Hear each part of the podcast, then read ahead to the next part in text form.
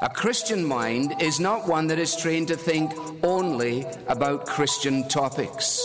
It is a mind that has learned to think about everything from a Christian perspective. We have to understand God rightly to know Him intimately. It is the gospel that orients my thinking on every other issue. You can know if you're trusting in Jesus that every single atom in this universe is working for your good. That's why I'm sticking with Jesus. Not because he always does what I want him to do. I'm sticking with Jesus because I just haven't found any better alternative. Hello, guys. Uh, you're welcome to the Black Berea podcast. This is episode 71. My name is Mary, and I'm in the room with Richard and Dammy. How are you guys doing? Yo, what's good? I'm alright still. Dammy, how you been? Yeah, I'm alright, you know. I'm cool. Um just trying to take I don't know, lockdown is this four in in the stride. Tier four, tier five. Tier I think we're like tier five, yeah. Just trying to acclimatize to that. I mean there's not much change basically for the last nine months or so, but um new year at least. So I think the optimism of the new year where it was like, may we be out of it, have things to do. God please let us outside. Uh yeah, not yet. Um but otherwise it's all right. Um, Work is starting to pick up a bit um, as the, the the month is starting to roll on. Um, otherwise, just chilling, man. There's um, God's been good. Uh, I was unwell for a piece um, last couple of weeks, but feeling better, which is good. So yeah, man, can't complain. How about you both, Richard? I know you got some Some big news. Richard? Maybe not that exciting to him. Though. Anta, do you know what happened? My laptop froze still. oh, okay, cool. Oh, sorry. Nah, yeah, yeah, yeah. So baby was born, thankfully. Woo! Um, so baby boy, so that's father of three. So as of the twelfth of um, Jan, I had a third child, which means I'm now 38. Um, clearly, one is now stupidly old. Uh, I feel old. Anyway. I feel tired. Um, but no, like in, in all honesty, like hella thankful. Like it's been it's been good. Like the young girls, you might hear little bits of noise from them in the background here and there, but um, yeah, the girls have taken to him really well. Um, That's great. We're settling in well. Uh, we're just it really it really is just going through the motions again of having no sleep, um, which is which is feeling a bit mad. But you know, burping him like watching him during the night, making sure he's sleeping fine. You're going just going through all the like the tests, the midwives come in, you know, us going to places. Yeah, it's just long, but it's good. It's good. We're thankful, thankful, definitely thankful. There's definitely been a, a recent baby boom. Obviously, owing to the fact that people are, are at home. Um, but yeah, so thankful to see so many people that we know um, giving birth to Yeah, catching kids, Huh? catching kids. Catching kids. Fam. That that's that lockdown loving. Lockdown loving. Lockdown loving, man. Yeah. Shout out to the married couples. But no, Richard, I definitely the saw podcast name. I definitely saw a, a video of your second daughter uh, looking at your your, your Kill son me. with that with that Keke Palmer. Kill I don't know that man. Sorry to that man. Nah, yeah, yeah, she um, yeah, yeah, she fully gave him. yeah, she she had to inspect him first. He check. I was Uh, already seeing that middle child, that middle child popping up. Yeah, it's weird. Like just the kind of attention that she wants, and at the same time, like I'll be carrying um Eli is the boy. I'll be carrying Eli, for example, and yeah, she'll just fully like climb on top of him to get to me. I'm just like, yo, chill. But um, but nah, yeah, she's good. Like really, in all honesty, like she's coping much better than we thought she would. Like she's actually doing really well. Um, and yeah, just like she loves his hair. His hair's fluffy, apparently. So, so yeah. No, that's good to hear. Mary, how are you?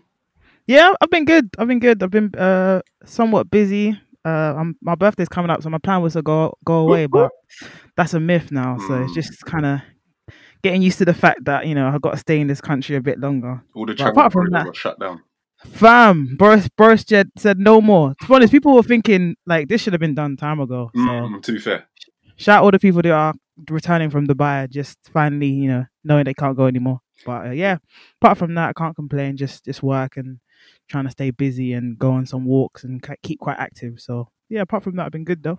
sounds It is a bit mad though. Like I, I, it's you know, it's just weird. But I've been looking like whenever I'm on like online and stuff. Like I was saying, people always just refer to us as though we're a mess. It's really weird. Like obviously we're meant to be like the UK, and look at us. We're like Plague Island. But anyway, um, is what it is. Is what it is. Hopefully, It is what it we'll get is for sure. Rather than later.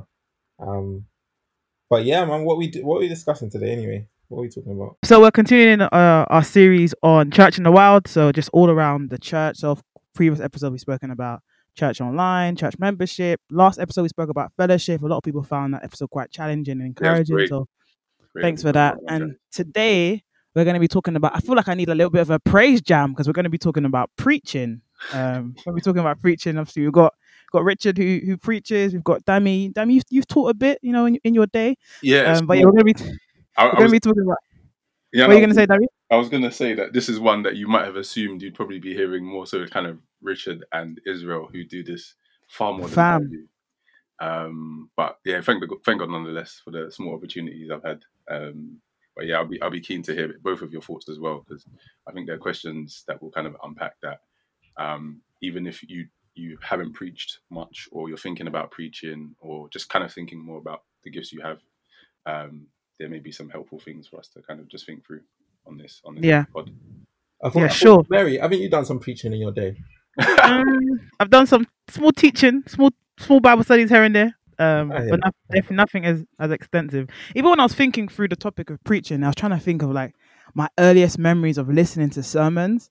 So like maybe before I came to faith, or even when I was a child, and I was just can just to begin, like what were your like earliest memories of like listening to preaching and hearing that in church, and what did you think through it? Like, did you did you grasp its importance, or were you just thinking like, what is this man talking about?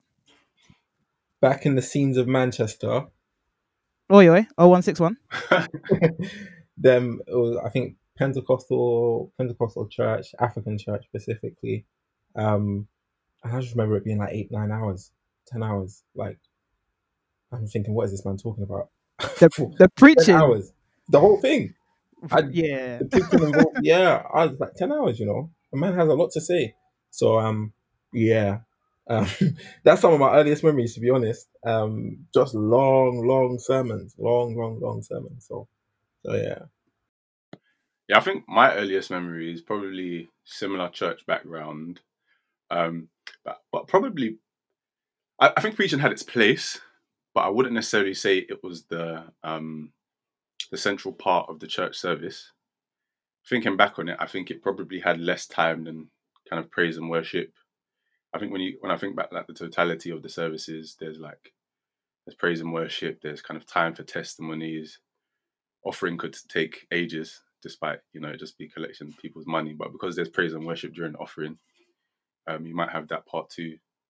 Um, and then yeah, when it eventually came to the sermon, um, yeah, I don't remember it being you know that extensive. Um, I don't think I'll be honest. I don't think I was like super engaged um, anyway. So I can't really remember the content of many sermons.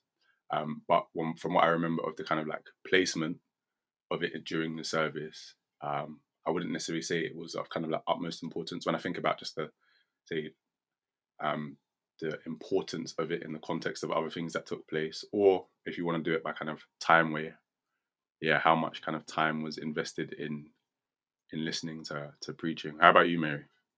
Yeah, very similar. Very, very, very similar. Like growing up, you know, praise and worship was was the most important aspect of the service. And then, you know, you, you get almost the high of the, the praise and worship and then the preaching comes and then that's usually when you try and find a way to sneak out, try and find a way to go to the toilet, you know, that extended toilet break. You might catch catch someone in the hallway just talking and then you come back, w- watch them finish the sermon and then you jump back into the last praise and worship segment. Um so yeah, I- it was it was something you you had to listen through, and of course you were trying to see if it was engaging and if it kind of related to you. But for me, I definitely didn't grasp its importance. And even as I was getting older, I remember like being in uni and we would do these different um kind of concerts, and people would be like, okay, we have to put you know ten minutes for quick sermon jam, a quick you know gospel ex- exposition. I'll be like, oh man, like you're looking at the schedule and you're trying to see how can I How can you cut fit it in? how can I cut this preaching to 10, 15 minutes, but then give an hour for the drama or, or for other things. I, I definitely didn't grasp its importance to, Hey, to church, reach church dramas used to kill me, man. Church dramas, Church yeah. dramas used to kill me. Church dramas, like they're just all of them were just pants as well. Like just, just some of the things they, they were trying to Oh. do. There's just oh, I've got so many memories of church dramas. yeah, but- I, I can I can think back to some some wild some wild. Um, I'm just sitting here thinking like depravity is universal. The way that Mary described her ducking and dipping from services, Boy, and like I thought that was just me. Like I wouldn't even be timing it. If I bop to the shops, the chicken and chips, I'm and then go to this place, I can make it back in time before the parents realize I was gone. You know, and then when they asked Yeah. where were you, I was helping out at the back with the crack. Bruv, I was the biggest errand girl. Like anything you needed me to do Oh. during the sermon, I got you. Oh Mary, go and carry this, go and carry this child. Perfect, I got you. Just to escape the preaching. I used to think the preaching was so boring. Um, Mm. but but for those who are listening, why why would you say that preaching is important? Why is preaching important? Mm. Dammy, do you want to take it first? Yeah, sure. Um, I'll, I'll go before I'm, I'm. Well, I've been pushed anyway. Um, I think if I'm thinking about it, I'll probably approach it from uh, a macro and a micro perspective. So, I think in the context of the um, series that we've been doing, um, thinking about it for the for the purposes of the church, um, God God sees it as important because He's decided to act by His Spirit through His Word, um, and that means that preaching is the foundational basis for all of the kind of marks of a of a healthy church. In fact, I remember a couple of years ago, this will probably expose how how bad I am when it comes to borrowing people's books. Richard gave me his um, Mark Dever nine marks, and actually in that book he started with. Um, we'll go on to probably dis- discuss this expository preach- preaching as the kind of the first element um, of a of a healthy church, and I guess if it operates as the foundational basis for your because you may be able to say he gives the example of a church where um, by by God's grace they may have stumbled upon you know um, people kind of doing fellowship in a decent enough way, people giving and serving with a level of dedication. Um, but if the if the preaching in the church is bad, none of those things are necessarily done to the to uh, in in the most God glorifying way. They're not as effective as they could be because the way in which people do those things aren't constantly being challenged, revitalized, and refreshed um, by the Bible being opened up and taught to them. So it informs the way that they kind of work and involve themselves in church life. Um, and then, yeah, just thinking about kind of um, Paul's arguments in First Corinthians um, 11 to 14. All of what we do in church life ultimately is for um, the edification of the body. And preaching is a a good preaching, should I say? Um, and I'll, we'll go on to discuss expositional preaching, which I think is the better standard. That ultimately um, impacts has the has the most fundamental impact on the body of Christ being built up, particularly on a local level. Then, when I speak about um, on a micro level, so that being kind of as it pertains to us as individuals. Apologies if you can hear kind of cars and stuff driving past. Um, yeah, it's th- that's more so to kind of do with preaching being the way that that that that, that forms faith, and then ultimately kind of directing, um, hearing it constantly, it being the way in which our lives um, are directed, are shaped, and molded.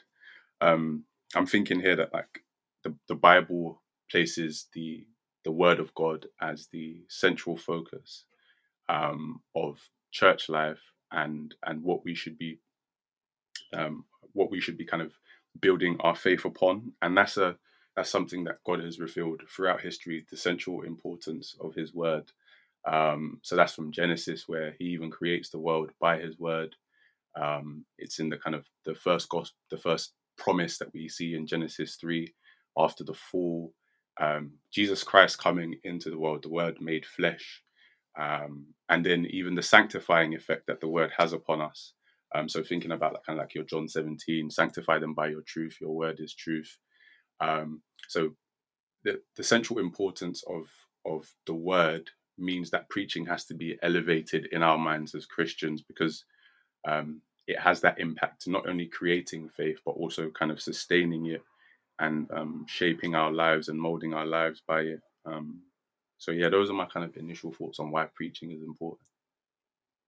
Mm, no, appreciate it. Appreciate it. Mary, have you got thoughts as well that you want to share? Um, I, I think I think um, yeah.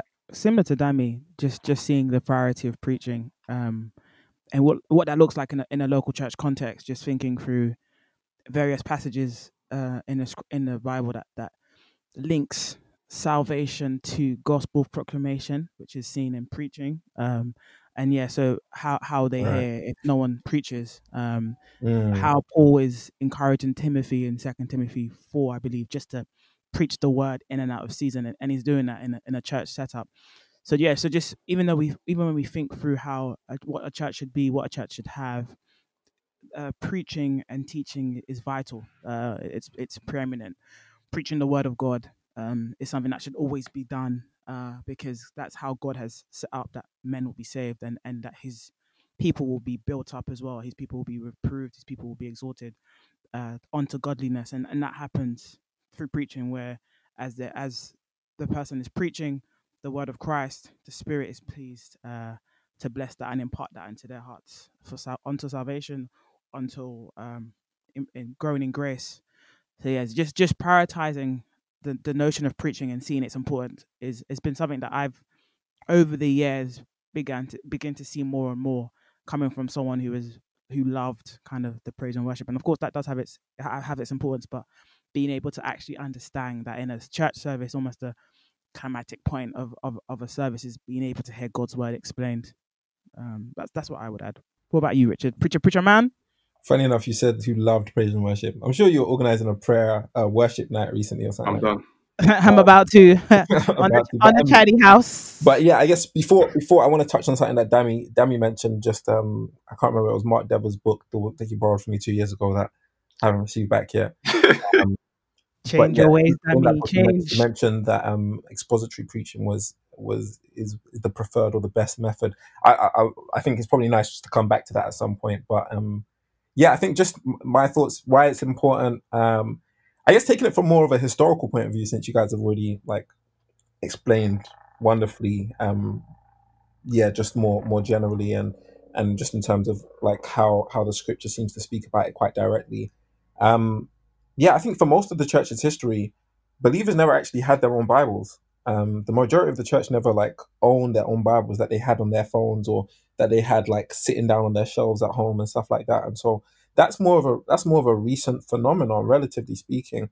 And so actually, like the role of the preacher was um, and is to to read the word, to explain it, to encourage the saints, to instruct them, uh, to exhort them, you know, to challenge them, to rebuke them, um, and to train them and equip them for for God for life and godliness. And and I think when you just have that in mind and you appreciate then that the the people would come in, sit under the preaching of the word, hear the gospel clearly explained to them, as well as the the, the, the rich truths that flow out of that. Um, and that they would then meditate upon those words and mem- essentially memorizing it and it, like embodying it and trying to understand its applications, then I think from there you already see that you know like preaching was fundamentally how God's people grew, um, and the health of the church was directly linked to the preacher themselves, like to the to the to the nature of the preaching itself. And obviously, even though we've moved into a time where, don't get me wrong, now people do have you know their Bible translations on their phones, and and I think that's a good thing that people can can access the word readily. It doesn't take away from the fact that actually preaching signifies a, like a hell of a lot in terms of the health of the church, as Dami mentioned. Um, you know what the church is, what the church's spiritual diet is in one sense, um, and what the, what the church believes. You know, um, and so yeah, I think I think it's even just important from that from that sphere as well. Just understanding historically the role that that that preaching that preaching played.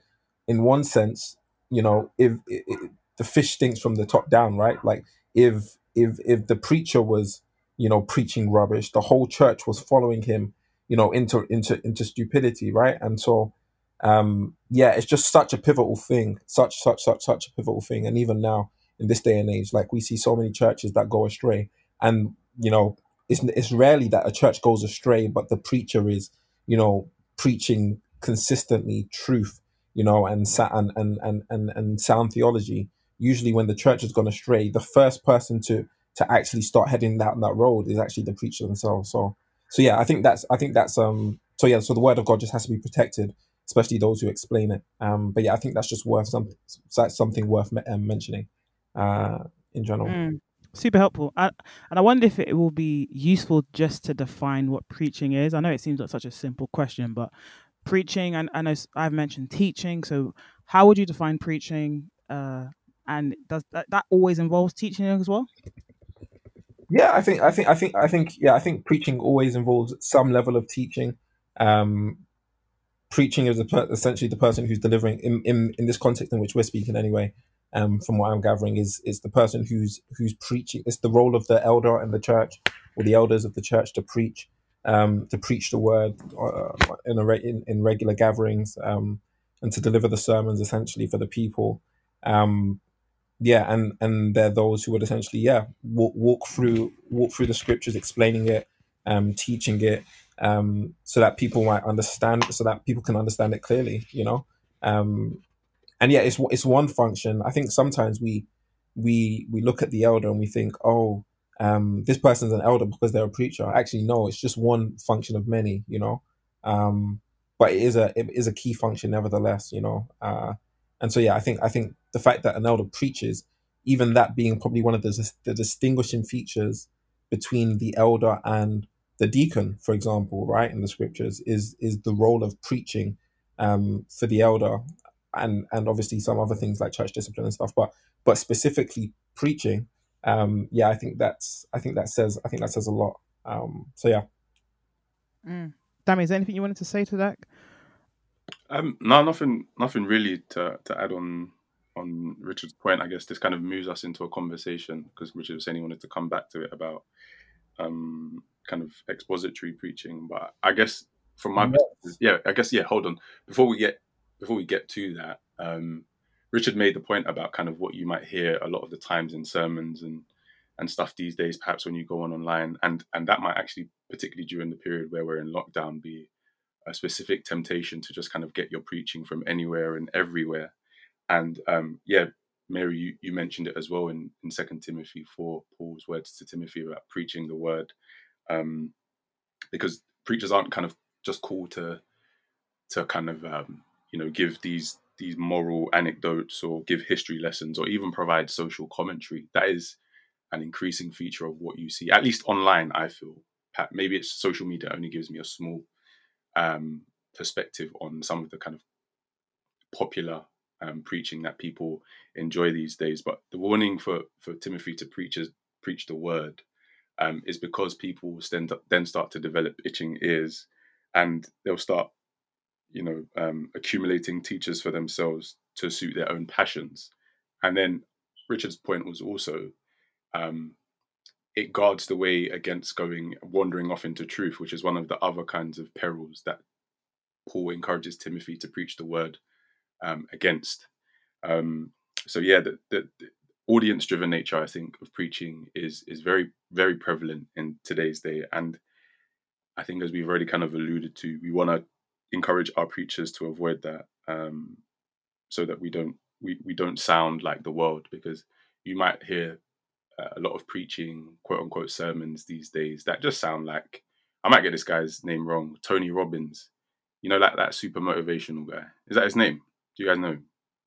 I don't know who you're talking That about. it's not Tony Robbins. Oh. Uh, actually, ooh, I don't know. It might be Tony Robbins, but I, I think you might be thinking about um, is it Eric Thomas or E- It might it might be it might be him. It might I, f- I feel like there's a guy called Tony Robbins, but besides the point anyway, like Yeah, I think there is. You're right. I think you're right. Go on. yeah, like these these super motivational life coaches. Do you know what I mean? Um, and if you're not careful, the stuff that you the stuff that you might be digesting um, just sounds increasingly um, like that, as Right. opposed to actually people just um, being committed to unpacking the Word of God um, in its in its right context and allowing people, I guess, ultimately to to hear truth, but also to understand where the truth comes from.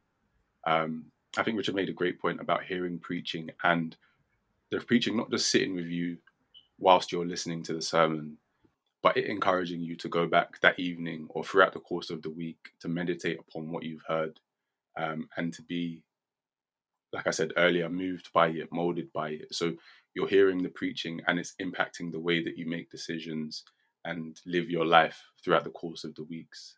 Um, so that was my only kind of yeah, my only add-on, which actually was longer than um, Yeah. I'd, I'd suggested. But yeah, yeah, so I was gonna say what did you learn from my book? What did I learn from the book? The book that you still have. Damn, we didn't finish it. Better go pick it up and summarize. Damn it, did you finish it? I, I no, I didn't finish it. I, I didn't finish it. Well, Um, neither did I, Mary. Is it a long? Is it a lengthy book? huh? Is it a lengthy book? Um, I think I think it's a few hundred pages. Okay. Um, I think it's a few hundred pages. But but yeah, I mean, I I think I read chapters as opposed to reading it from cover to cover.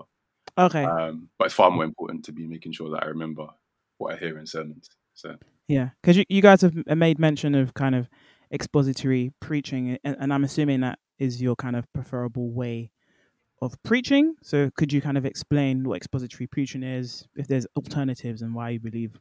Oh, my, I didn't. I didn't say that. Dammy, Dammy's the one who said expository. I'm saying I want to know what the book said, so I know what I'm what I'm saying. Oh no. so, Okay. So so yeah. So in in the book, if I remember correctly, his point was, um, you should always you should churches. I say you churches should always almost always, um, use expositional preaching because the word of God is the central focus both for the minister who preaches, as well as the church, um, who are hearing. Um, so that's opposed to like um, I think he yeah he, he he contrasted it to kind of topical preaching. So, and, and this isn't, and I should add here that I don't, and I'm sure Mark Dever and Richard, who will go on to explain his view, don't believe that um, preachers can't preach on certain topics. But if Sunday to Sunday, um, all you're hearing is kind of topical sermons that are kind of driven by maybe matters that are occurring in society or in culture, or even kind of, dare I say, biblical topics like um, justice, holiness. Um what i think i think what can happen is you yeah you don't spend necessarily a great deal uh, you don't spend a, necessarily a great deal of time um kind of zeroing in on um the word. Um so you may be able to like pull different kinds of scriptures from different places and speak on a particular topic. I don't necessarily i don't think that's a bad thing. I, I think that's useful and has its has its place from time to time. Um, but I think Mark Dever's suggestion, and I think I'm inclined to agree with it, was that actually what can be beneficial for people on more, more regularly is for you to kind of pick a particular passage um, and to s- spend your time opening up that passage up because what you do is you convey the text of scripture where it is and the context in which it was inspired. Um, so yeah, those are my those are my comments on his his view. Richard, would you rebut it? Is the question I'll put to you. Nah, nah, nah, nah. So for me, like, I th- I think if I had to pick one, yes, expository for sure. Um, and not just expository preaching, but actually going through, um, because in one sense, okay, I think maybe it's helpful just to define by expository. I don't just necessarily mean um picking a small text and then ex- like explaining that specific text. hmm hmm Um, I actually mean even more so going from end to end hmm hmm you know, within a book, you know, or even in the Bible, like actually going from end to end, I think is probably the purest form of expository preaching. Right. And, you know, and that's and that's really making sure people understand the context as you're Mhm. going through it. Do you get what I'm trying to say? Because, Mhm. for example, Spurgeon did a lot of expository preaching in a sense, but he was preaching random texts and he was drawing the gospel out of each of them. Mhm. But in the process of doing that, sometimes what you can do is you can try and find certain things that aren't actually there, um, in order to you know to get the gospel out in the way you want to get it out, or something like that, right? Right, right. That's um, and that's that could be problematic as well. And Mhm. so and so, yeah, I think the the purest form of expository preaching is actually going from end to end in in you know in the Bible from the Bible end to end, or at least the book end to end. And I think that gives you a um a much more concrete sense when it comes to yeah just getting the whole context and understanding the whole flow of the argument etc but i think as well as but if i me personally i think as well as like trying to like i the way i see expository preaching is almost like going into a in going into a park um and trying to or going into a forest and go and, and looking at a tree and then going like climbing up that tree and then taking a specific leaf and then ripping off that leaf and then looking looking at every single like vein and you know and and aspect and the and the and the, and the type of color and all of that kind of stuff and the and the shape etc and really trying to examine that leaf in all its thoroughness so that you can get as much out of it as you can. Um, but I think that as well as doing that and like and making sure you don't leave any leaf unturned, like I think there's still a sense in which sometimes we're actually because the Bible is all one, um, and it's and it's it's inspired by the one by that by the Holy Spirit. It's spoken by the Father. You know, the the Son is the Word. The Spirit is is carried men along to write it. I think there's a sense in which it's always useful also to step back and also see the bigger picture and understand and essentially see take a whole view of the forest and actually try and get a, a glimpse of what it's saying. And I think in a in, that's a, a bit more systematic, but that's you trying to understand what are the role of the covenants, right, in the Bible. Um, what's actually the biblical story as a whole? Like, what's the meta narrative? You know, what's um, what does the Bible speak about when it says about love? What's the transition and the difference between people in the Old Testament and the New Testament? And how are we to understand that?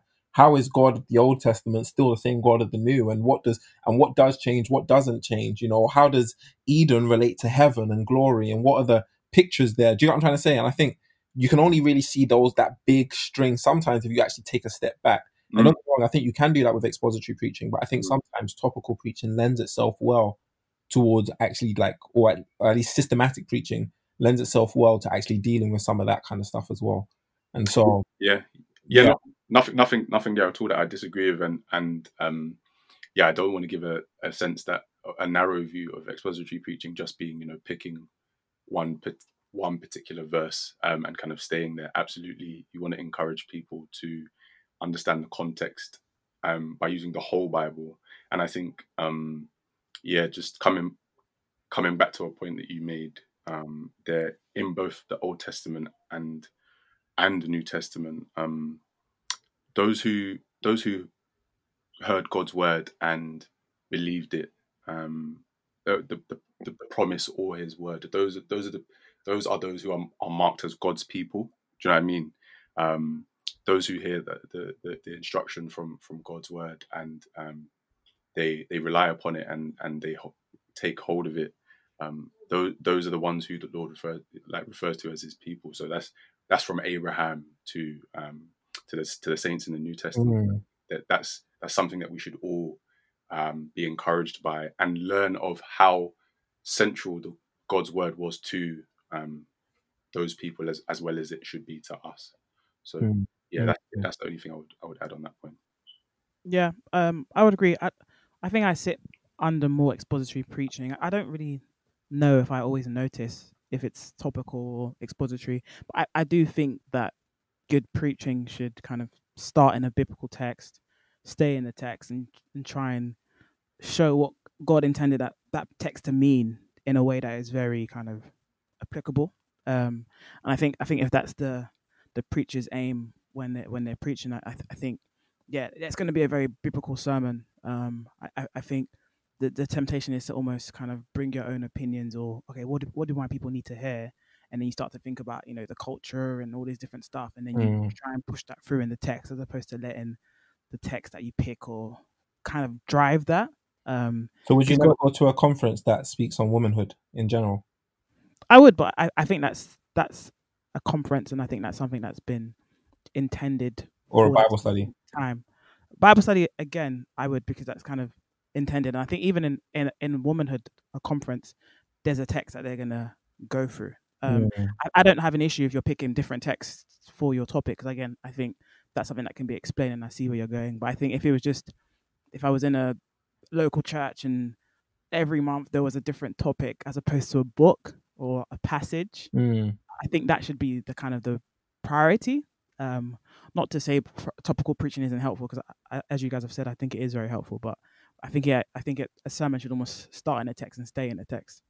Um, and I think that's what good the the best sermons I've heard have been those wanting to just explain. So I, I leave thinking, okay, I get what the main what the main takeaway from that text is, and then I see how he's or he was able to apply that to me um, in a way that's still faithful to the original meaning of the text, but still um, applicable to me. And of course, we know all good sermons preach Christ. Um, but yeah, I, I think that was quite a good discussion, and I hope that was quite helpful for those who sitting through their sermons thinking, hmm, "What kind of preaching is this?" Um, so, Richard, someone who preaches, when did you feel called to preach? And for those who who almost would if they said, you know, I feel called to preach, like what what would they do? What should they do?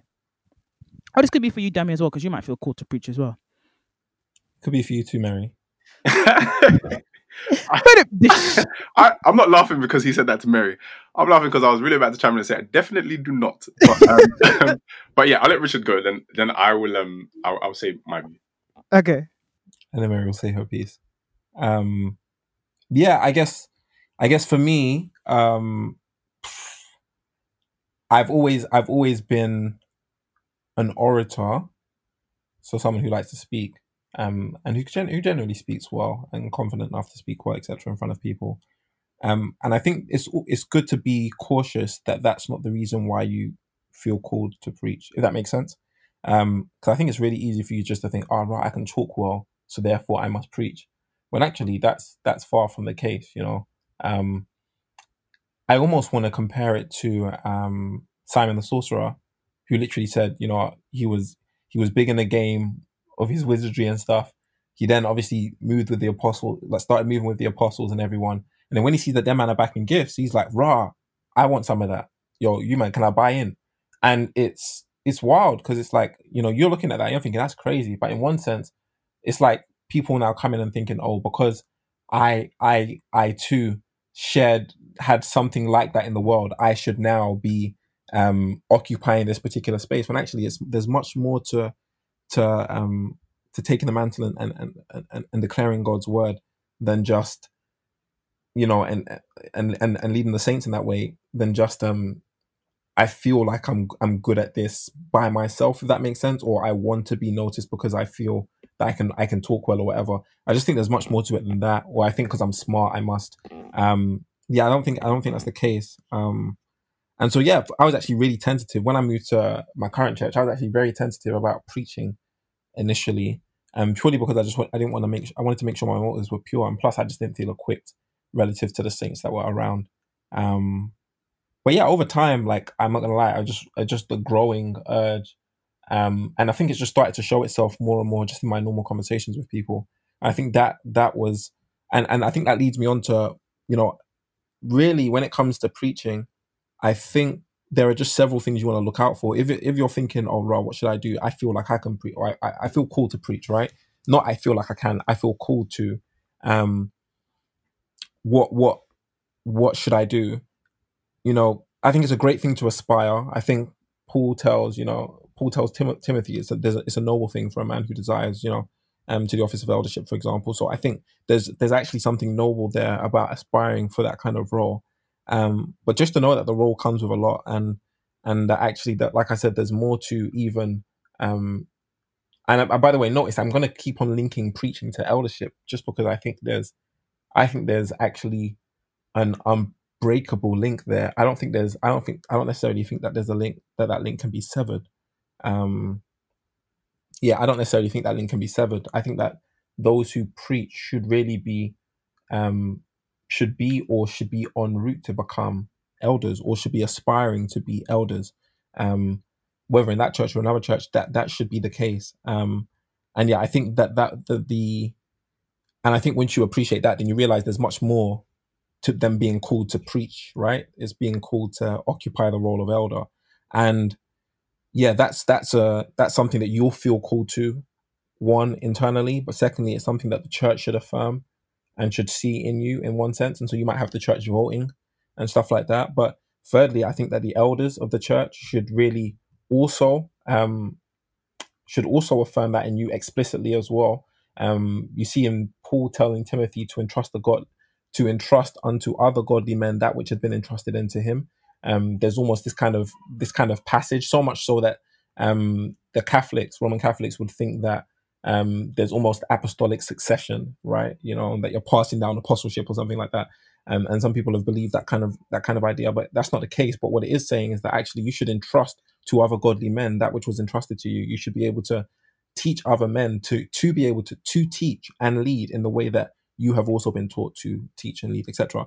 Um, and then yeah, finally, I think just godly conduct as well. Like there's actually a there's actually a standard. The bar is not low, um, and there's actually a duty for us to to to uphold that bar because, like I said before, like the the corruption begins and the and the the turning away from the seriousness of the gospel to which we've been called begins from the top down, right? So, so yeah, I think that's really my my my kind of viewpoint in a nutshell. Um, just in terms of what you should do if you're feeling called to preach, just appreciate what you're actually being called to do. Um, yeah. Yeah, um, very, very helpful, Richard. And perhaps just to build off of Richard's last point, um, I have been going through the book of First Thessalonians in my personal devotion, and something that has been very striking to me um, has been Paul's words to the Thessalonian church about um, walking in a manner worthy of the Lord, um, being imitators of His and the faithful men's example of their godly conduct. Um, as a preacher, um, the the way in which people can receive the gospel, the genuineness um, with with which it shows itself, is certainly reinforced by um, the evident integrity of those who are preaching the word. Um, so conduct is vitally important to to to, to those who aspire to the to the office of eldership, and as Richard has has has made clear, the connection between that and preaching. So certainly something to to keep in mind and and have in check when you're thinking about wanting to step into that role. Um, how am I living my day to day? Are there particular kinds of um, issues, sin issues that I'm finding a challenge? Do my elders know about those things? And how am I fighting? How am I um, growing in dealing with um, those issues? Definitely keep a, a, good mark of your conduct. On the on the practical side, um, so my my experience to Richard is a bit different. Um, I have not um, at any point in my Christian life felt called to preach. Wait on it. Wait on it. Huh? um, and that's despite being um, or having conversations with my church elder about um, how how I may be able to employ um, speaking gifts that I may use in other capacities in the context of um, teaching or preaching in the church. So I'm not saying that I haven't taught, um, but as it just pertains to that kind of sense of an internal call, that's not necessarily a tug I've felt. That being said, when it was when I discussed it with the church, and I've discussed it with people like Richard and and Israel Kingsley, who you've heard on this podcast. Um, me not necessarily feeling that internal call has not been a reason for me to not um, to like one to rule it out entirely, and to not cultivate the habits and patterns that somebody who ultimately goes on to do this role um, should be doing on a regular basis, and that is just mm. um, sitting down and praying to God about about the, the thought of of taking up that mantle and just having a, a regular pattern of, of praying, um, sitting down with your Bible um, daily, um, and certainly just regularly trying to understand the word increasingly, be molded by it, be shaped by it, as we've been saying repeatedly. Um, my elder recommended to me that I try and sit down with some theological classics um, and just kind of maybe find a reading list of five to 10 books or so and just start developing my theological mind. Um, and these are all kind of practical things that I think every Christian should be doing anyway. But certainly, anybody who feels that internal call to preach or is thinking about stepping into that mantle or has been told, you know, this may be something that you want to consider, those are some practical things that you can do to kind of build yourself along that way I think, as Richard said earlier, the dialogue between you and your church is vitally important. It is your church who's ultimately going to commend you to step into that office. Um, and then when there are opportunities, so in my case, there may be opportunities. I feel like I take the opportunities to teach that I think are most appropriate for somebody of my experience level. Me and me and Richard have completely different um, experiences in this. I, I, would still very much call myself um, very elementary um, in this in this kind of field. But um, it's availing yourself, I think, because I, I do have a sense, I do sometimes get the sense that, listen, if your pastor or elders in your church have raised this with you, um, even if you don't necessarily at this moment, moment in time feel the internal call, one, don't rule it out entirely. Do what you can be doing in your alone time to do things that would ultimately develop those gifts.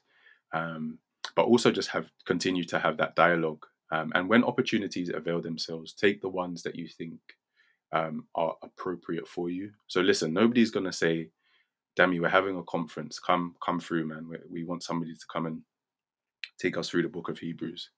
I'm not going to be first in line um, to go there and, and do that. Um, but if there's something like a, a small men's, a focused Bible study between a group of, I don't know, say seven to 10 men, um, that might be something that I feel is more appropriate for me to start cultivating confidence in doing that and seeing for myself whether actually, you know, this is something that the Lord um, is calling me to do. So those are some tips from a practical perspective. Mary, as somebody who has done some small teaching and also as a woman, um, I'm keen to hear how you feel um, that if you if you felt called, um, even if yeah, let me put it this way, because not everybody who hears this necessarily has the assumption that um, it, preaching is tied to sorry has the assumption that well yeah has the assumption that preaching is tied to eldership and the eldership um, the biblical example of eldership in in um, the Bible follows a male headship pattern. How can you help our sisters, maybe who are having this, say, conundrum or thinking through this issue? What kind of thoughts would you give to them specifically? This is a tough question and one I haven't really prepared for. Um, but my, my bad, my bad, my bad. I haven't, I haven't. Um, I've, I've actually always kind of linked preaching to pastoral office. Um, so and I think for me, when I've I've always thought I haven't always I've always seen when I have done some Bible studies, I've always seen it as as teaching. I don't know if that's a I don't know if th- that link is always necessary. Um, but I, I would say that women do have um, and can have teaching gifts. I think there are contexts, um, and I and I think for a woman who is who who who feels that and, and almost feels called in that way, yeah, t- to look for for for um avenues in which you can actually show that gift. I think again, the importance of doing that in a local church where your pastor can affirm you and look for ways for that to happen. You know, women's Bible studies, different areas where you can actually be a benefit to the church. Um, whether that could be in your writing, you know, whatever you can kind of produce um, for the church is always going to be a benefit. Um, and I think, yeah, I think that's that's something just to consider. Um, I, I, yeah, so a woman who does feel uh, called to teach, there are many uh, godly women um, who are who are able to do that, able to sh- show off that gift in, in a way that glorifies the Lord. Um, yeah, I, I, think that would just be the, the consideration. I think it's been so helpful that you guys have really mentioned um, finding your gift or finding how to serve in a local church context.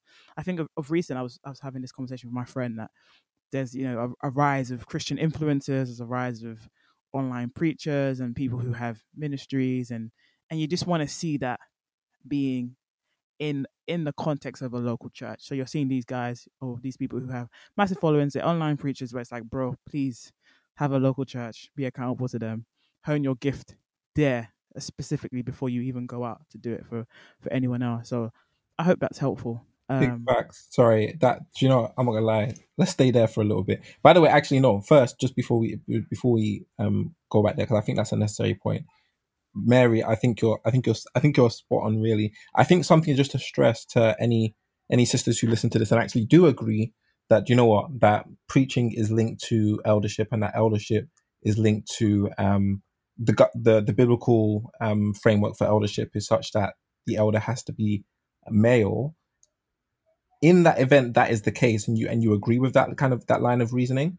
Um, one thing I would still stress is that that in no way means that the that women cannot be more theologically astute, aware, um, um, robust, that they cannot um, they cannot still, in the same way Dami is in one sense, go out and try and, to be honest, exactly the same way that Dami is. Because if Dami doesn't necessarily feel called to the office, um, and if Dami is not called to the office, then the way that you are able to demonstrate your speaking gifts should be no different to the way that Dami's able to demonstrate his speaking gifts. If that makes sense, there shouldn't what, what, be a, there shouldn't actually be a distinction there.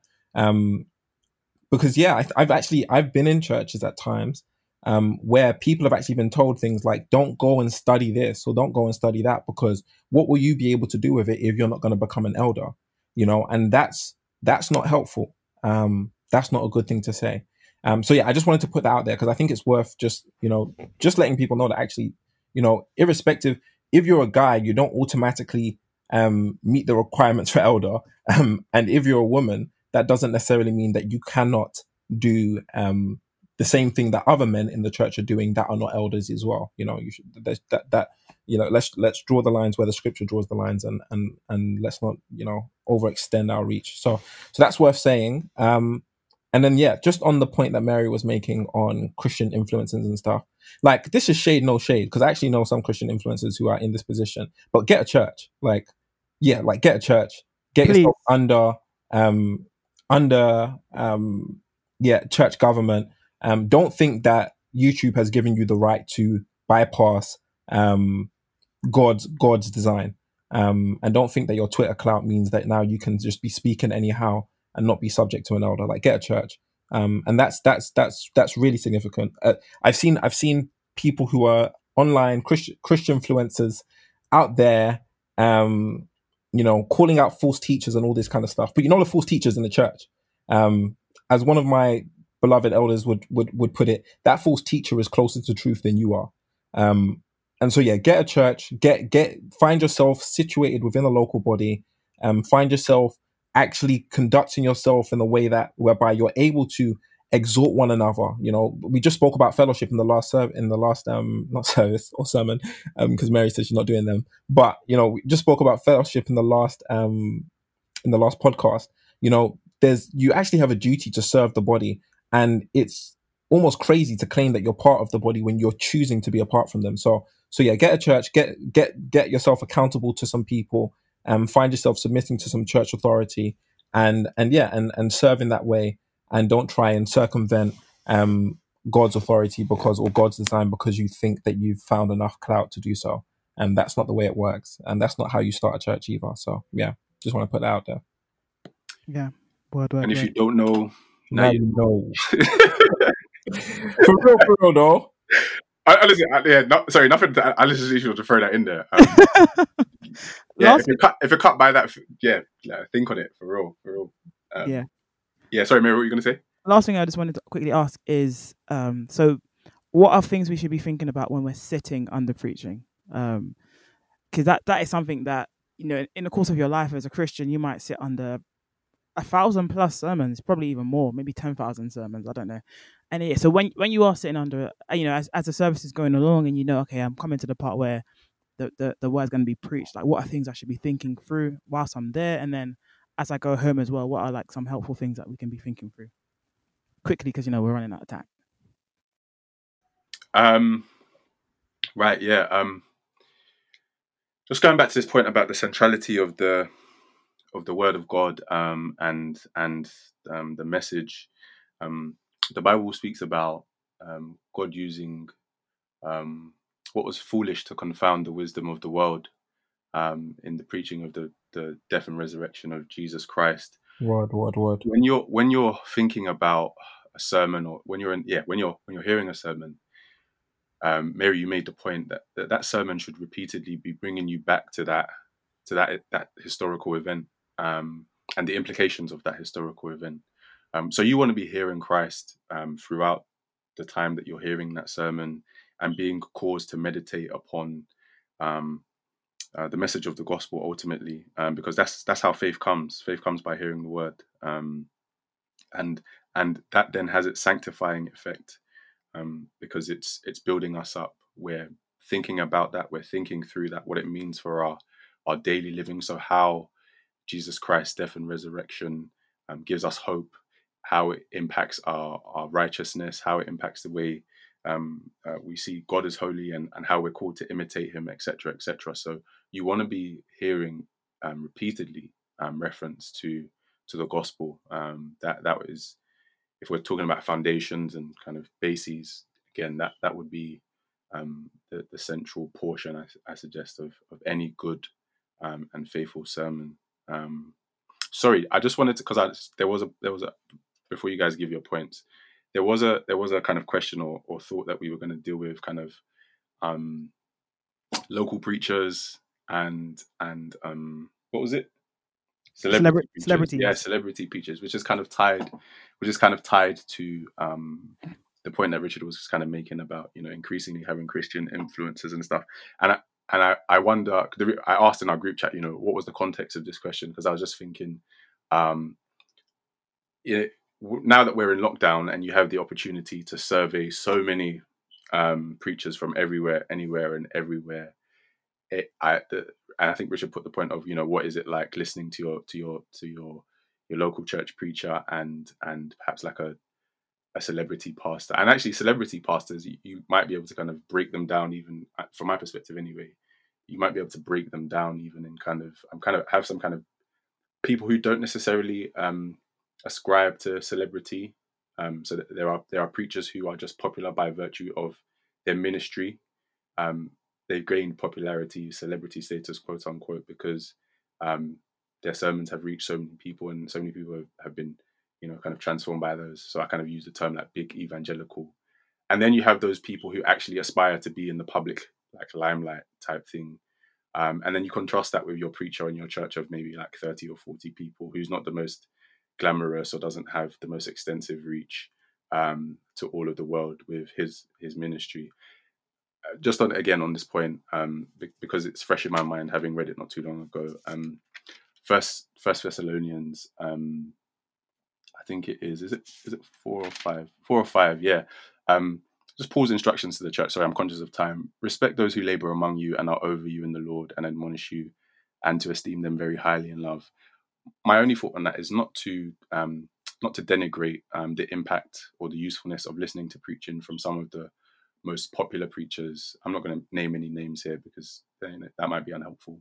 Um, but you know the kind of common ones that kind of com- come up in conversation um, absolutely taking um, you know their preaching and stuff from time to time use it meditate upon it um, but don't despise your your local church pastor um, as as paul encourages the thessalonian church like think highly of them think highly of the work that they're doing cherish the word that you hear from them on a sunday to sunday because they probably have their finger on the pulse of what the church needs to hear more so than um, okay i'm just going to use a name john piper necessarily knows um, in in his context in uh, Minnesota, like in in, in Bethlehem when he was preaching. Um, there may be things, particularly during the coronavirus period. I was just thinking about this actually. Um, you know, if your church has dealt with a lot of deaths and you're struggling to deal with kind of Christian hope and uh, what's happening with that, your local church pastor may be able to kind of speak to that thing um, more acutely mm, than right. if you're just if you're just listening to somebody who's able to to to speak wonderfully about God's justice, but actually that's just you know they're kind of doing a thematic um, series of sermons that that is wonderful for you to hear nonetheless, but actually may not be the food and drink that you need at this particular time. So yeah, don't despise um, your local church pastor. Sorry, I'll cut it there. Were there any other things that you guys were cut thinking? It. Cut it. Ooh, cut it. um, yeah, I don't know why that came to mind. Um, yeah, I think just to touch on both the points that you yourself and Mary raised, I think to Mary's point, um, question on what we should be thinking through. Um, yeah, I think I think we should be thinking how can this really elevate my view of Christ, um, and how can this how can I not just hear this and understand it but live it. I think those type those those types of questions are are really helpful. Even just like what does this mean about my life? Like it's very easy to sit down under preaching and to be looking around at the person to your left and thinking, "Rah, you know, yeah, you needed to hear that point on pride." Um, actually, like you needed to hear that point. so, I don't know why Dammy Dammy, did you need to hit that point? I don't know. Oh, um, so so yeah, I think I think that's I think they're just helpful things to, to bear in mind um, when you're listening to the word. Like, yeah, how does this elevate Christ? If the whole of the scriptures is pointing to is is is really telling us about how Christ Jesus is um, the the savior of the of, of the world and, and and the one in whom we ultimately find hope and the one for whom all of this this this wonderful love story was put together then then then we need to see how this ultimately elevates him and what does this mean in terms of like my life now um and yeah secondly just on Dammy's point in terms of like local preachers versus um like celebrity preachers or or, or clout chasing preachers and, and just preachers who are by virtue of of like you said but their, their ministry just quite famous. Um yeah i think i think value gifts um where where where it's actually you know that a person is a blessed you know a blessed preacher for whatever reason. Maybe they have you know i i know certain preachers are particularly amazing when it comes to expository explaining the text. Some are particularly good when it comes to breaking down an idea. You know others are particularly good at just conviction conviction, conviction. Um, you know, uh, but I, but I, but I think even though that's the case and you can value the gifts, just appreciate they're not your elder. Um, so they're not the ones who have been entrusted, you know, you know, to over to over who have been entrusted you into whose care you've been entrusted into, and they're not the one who the Lord has placed over you. Um, and so don't idolize their gifts over and and your Christian clout over God's design for His church. And so I think if you if you bear that in mind, that will be a helpful kind of guiding tool. And I think just in general, when it comes to looking at these men, just remember that they're all men at best. Um, and so yeah, don't don't. Sometimes it's because they're in the limelight. It's very easy to to amplify their failings um, in in in some yeah in some really aggressive ways. And I think it's just good to be mindful of the fact that actually they're still they're still um, they're still they're all men at best. And at the end of the day, you know, they're your brothers in the Lord. Um, and so we still need to extend grace um, grace towards them. So so yeah, that's my that's my two cents on those on those two questions. Yeah, thanks, guys. Very, very helpful points around preaching. I hope you guys have found it useful, guys. The hashtag is um, Church in the Wild. So tweet us, tell us what you think. Who are your favorite preachers? What is I thought it was lockdown loving. Lockdown loving hashtag too. but Oh, yeah, but yeah, guys, thank you so much for listening. Um, yeah, that's it. Thanks, Mary. Thanks, Dami. Take care. Deuces.